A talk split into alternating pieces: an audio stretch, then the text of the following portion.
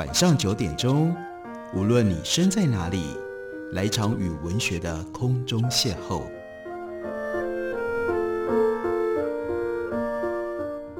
杨照谈书，邀您一同遨游文学世界，认识古今中外的经典之作。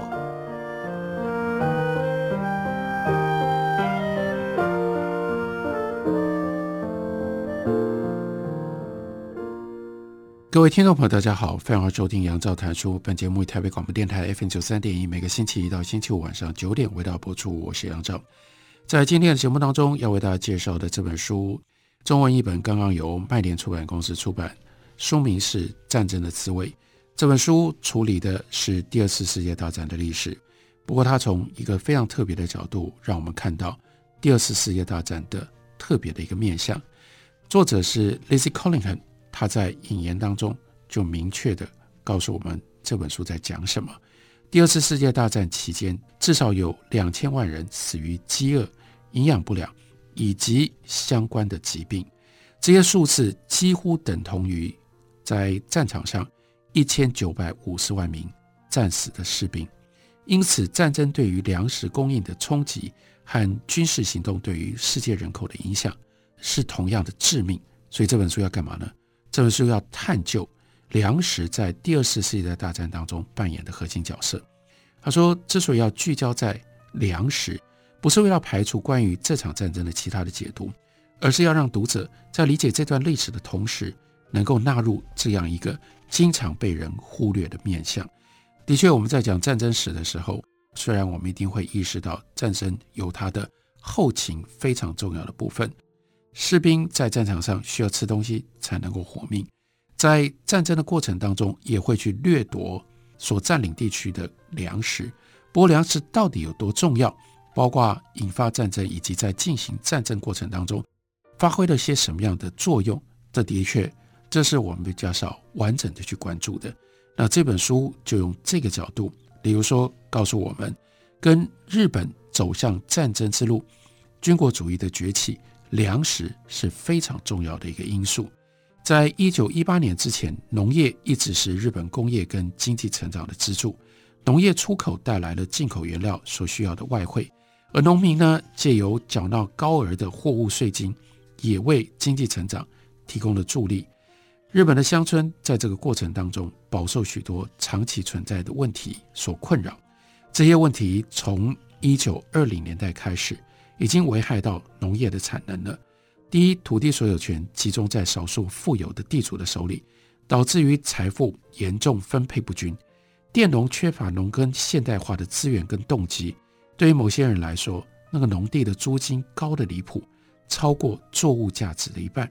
农民的人口虽然是相对的少数，但在绝对的数字上还是非常的庞大。他们在乡村的生活极度的贫苦。即使是经济状态中等的农民，他们的生活水准也远低于都市的居民，而且呢，这个差距越拉越大。现代化意味着日本人的饮食习惯逐渐改变。从明治维新以来，政府就一直鼓励人民要多吃牛奶、肉品，这是日本要国民强身建国、现代化的其中的一环。当时主持维新政策的人，他们相信西方人长得那么高大，长得那么强壮。日本人如果不赶快改变体制的话，是不可能跟在这方面占有优势的西方人竞争的。那政府在推行这项政策上面，就向大众表示，天皇连天皇都爱吃牛肉，可是，一直到两次大战期间，肉品消耗量才逐渐的增加，但一增加就造成了农业上面的困扰。一九一九年到一九三七年，成长了一倍。相较于欧洲人每一年每一个人平均消耗五十公斤的牛肉或猪肉，日本人即使到一九三七年也只成长到两公斤，这当然非常非常的少。不过呢，随着鱼类消耗量上升，日本人从饮食当中摄取到的蛋白质含量明显的增加。最重要的是，都市人口所需要的米饭越来越多。到一九一四年，所有日本人消耗的米量，比一八九零年代多了四分之一。之后，从一九二零年代开始，农村跟都市人口的饮食逐渐开始拉开了差距。到一九二九年，都市人所吃的米饭比乡村人口多出百分之二十五。两次世界大战当中，日本人口又成长了百分之三十，扩大了对于稻米不断增加的需求量。政府呢，这个时候就指望由殖民地来填补粮食的缺口。这就是为什么我们读这本书要先看这一部分，因为牵涉到台湾，这是台湾历史的一部分。台湾在一八九五年成为日本殖民地之后，日本商社开始进驻，并且开始的时候是种甘蔗。透过农业组织推广先进农耕技术，改善灌溉，并且呢，接着引进了日本稻米品种。一八九七年到一九零五年当中，从台湾移出到日本稻米、糖、茶叶、香烟、猪、家禽，加起来一共成长了六倍。朝鲜这个时候也开始向日本输出稻米。一九一八年，战时通货膨胀使得稻米价格几乎涨了一倍。日本全国各地发生叫做非常有名的历史事件——米骚动。这些现象呢，是日本残破的农业没有办法为日益增加的都市人口提供足够的粮食了。所以这个时候必须要积极经营殖民地的农业，让殖民地能够转变成为储备米仓。日本政府就开始推行产米增值计划。日本从殖民地移入的稻米量。在一九一五年是国内稻米收成的百分之五，但是到了一九三五年变成了百分之二十。这其中容我补充一下，蓬莱米在台湾种植成功是其中的一个关键因素，因此台湾可以种出日本人所习惯吃的这种米，让台湾的米大量输出到日本去，这是台湾历史上非常重要的一页。不过，日本的都市居民吃饱了。农村居民稍微能够维持温饱，饥饿的问题并没有就解决，因为呢，饥饿现在就移到了朝鲜的农民身上了。日本的粮食部门官员跟农业经济学家就提到了，朝鲜所种的稻米向日本输出的时候，这其实是一种饥饿出口。在朝鲜，稻米转型成为现金作物，农民被迫卖出非常大比例的作物，以至于每一年。到了春天就很恐怖，就产生了春荒。这些种植当中的稻田还没有办法收成，但是前一次收获的作物已经吃完了，所以以至于春荒的时候，朝鲜的农民甚至必须要采食野草过活。日本统治底下的朝鲜的农民这个时候生活一贫如洗，借由经营台湾剥削朝鲜，日本有了比较多的粮食可以让。都市人口不至于再发生米骚动，但是呢，日本的农村仍然在危机当中。殖民地，尤其是来自于台湾的廉价的稻米，就降低了日本国内稻米的价格，重挫日本国内农业收入的水平。到了一九二六年，地主受到稻米价格衰退的影响，开始要求停止移入稻米，这就是台湾的蓬莱米开始量产的时代。紧接着，在如洪流般的台湾跟朝鲜稻米之后，接着发生了经济大恐慌，全球粮食价格下跌。到了一九三一年，一个不朽的稻米生产成本在二十到二十三日币当中，但是呢，销售的价格却从一九二五年的四十一块日币降到甚至低于成本的十八块了。另外，经济大恐慌带来了。美国消费能力下跌，美国对于日本丝绸的需求大幅的下滑，冲击了依赖养蚕作为次要收入的日本农民。多数农民靠着在稻米当中混种更多的大麦，不买肥皂跟糖等小型奢侈品，并且减少农场的维修费用来挺过大萧条。然而，在这个过程当中，农场的负债显著的增加。早在大萧条之前，农民花在粮食上支出所占收入的比例就已经高得惊人了，从百分之四十到百分之五十七不等。经济大萧条爆发了之后，越来越多的务农家庭必须另外再花钱买粮食。在日本福岛县的 Sekishiba，超过半数的农户在一九三二到一九三三年，连自家种的作物都不够吃。他们必须在开放市场购买食物，所负担的价格远远高过于他们把作物卖出去的价格，所以他们要取得多余的资金，唯一的方式就是去借钱，但是借钱又有很高的利息，所以这就变成了恶性循环。到了一九三二年，日本政府做出了非常令人忧心的结论，指农业负债高达四十七亿日币，比年度的农业总产值高出一倍多，也等于是年度国民生产总值的三分之一。我们必须看到这一部分的粮食问题，才能够更进一步的了解日本军国主义的兴起，以及日本如何走上了战争的道路。休息一会儿，回来继续聊。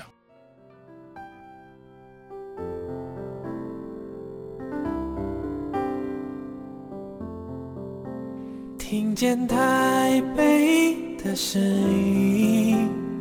拥有颗热情的心，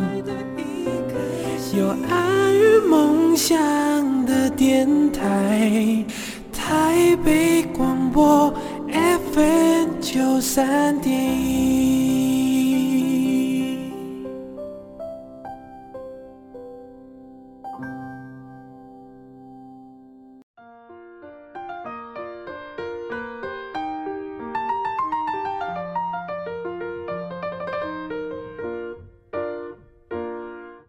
感谢您继续收听《杨照谈书》。本节目台北广播电台 FM 九三点一，每个星期一到星期五晚上九点，为大家播出到九点半。今天为大家介绍的这本书是 Lizzie Collingham 他所写的《战争的滋味》，中文翻译本刚刚由麦田出版公司出版。这是一本关于食物、关于粮食的第二次世界大战历史。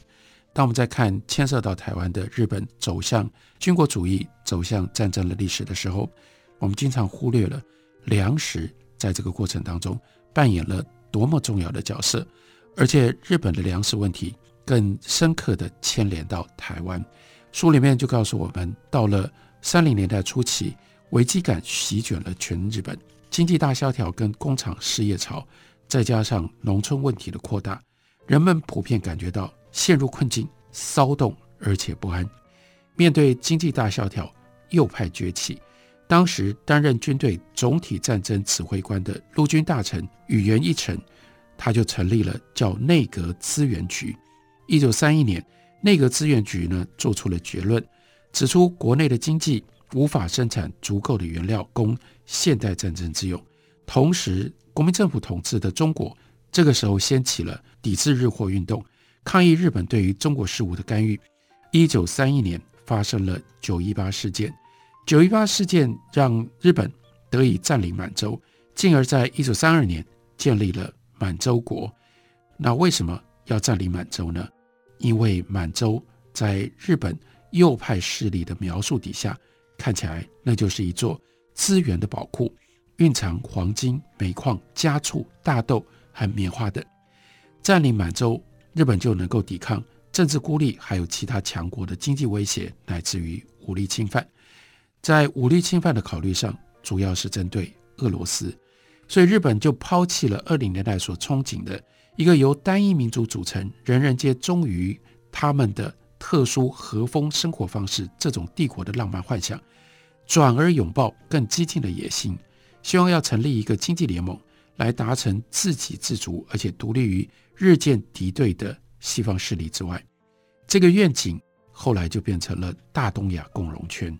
在日本国内支持民主发展的势力、独立政党的发展，还有希望日本能够透过和平贸易以及经济交流站上世界舞台的这条路线，